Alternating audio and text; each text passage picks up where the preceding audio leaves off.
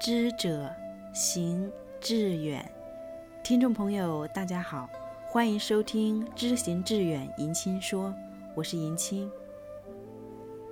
如果要问如何让一座普通的农村房子实现国画意义上的留白，你会怎么做呢？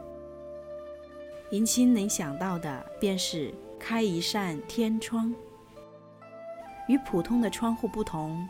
天窗一般是开在屋顶上的，哪怕刮风下雨、电闪雷鸣，透过小小的天窗，在屋内依然可以感知外面的光线，甚至气流的变化。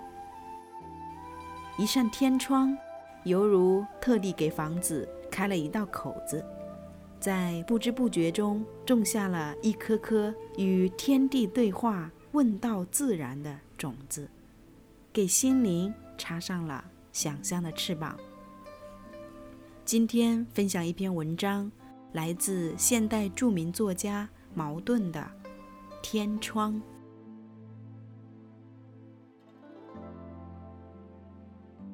乡下的房子只有前面一排木板窗，暖和的晴天，木板窗扇扇开直，光线和空气都有了。碰着大风大雨，或者北风呼呼的叫的冬天，木板窗只好关起来，屋子里就黑的地洞里似的。于是乡下人在屋面开一个小方洞，装一块玻璃，叫做天窗。夏天阵雨来了时，孩子们顶喜欢在雨里跑跳，仰着脸。看闪电，然而大人们偏就不许。到屋里来呀！孩子们跟着木板窗的关闭，也就被关在地洞似的屋里了。这时候，小小的天窗是唯一的慰藉。从那小小的玻璃，你会看见鱼脚在那里扑噜扑噜跳，你会看见。袋子似的闪电一片，你想象到这雨、这风、这雷、这电，怎样猛烈地扫荡了这世界？你想象它们的威力，比你在露天真实感到的要大这么十倍、百倍。小小的天窗会使你的想象锐利起来。晚上。当你被逼着上床去休息的时候，也许你还忘不了月光下的草地河滩。你偷偷地从帐子里伸出头来，你扬起了脸。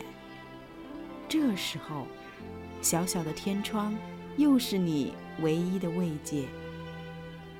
你会从那小玻璃上面的一粒星、一朵云，想象到。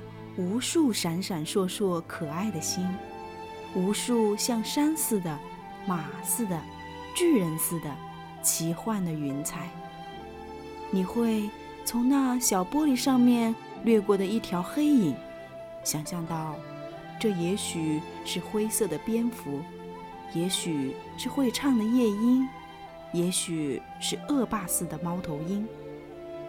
总之，美丽的、神奇的夜的世界的一切，立刻会在你的想象中展开。啊，与这小小一方的空白是神奇的，它会使你看见了，若不是有了它，你就想不起来的宇宙的秘密。它会使你想到了，若不是有了它，你就永远不会联想到的。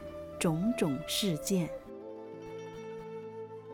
发明这天窗的大人们是应得感谢的，因为活泼会想的孩子们会知道怎样从无中看出有，从虚中看出实，比任其他看到的更真切、更阔达、更复杂。更确实。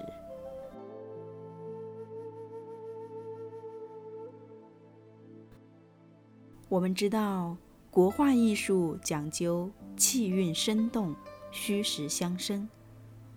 我想，天窗对于房子而言，就是气韵和虚的存在。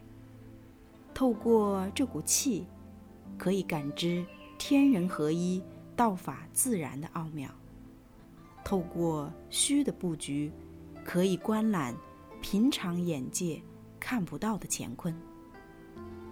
从这个意义上讲，小小的天窗，着实是一个充满智慧的布局。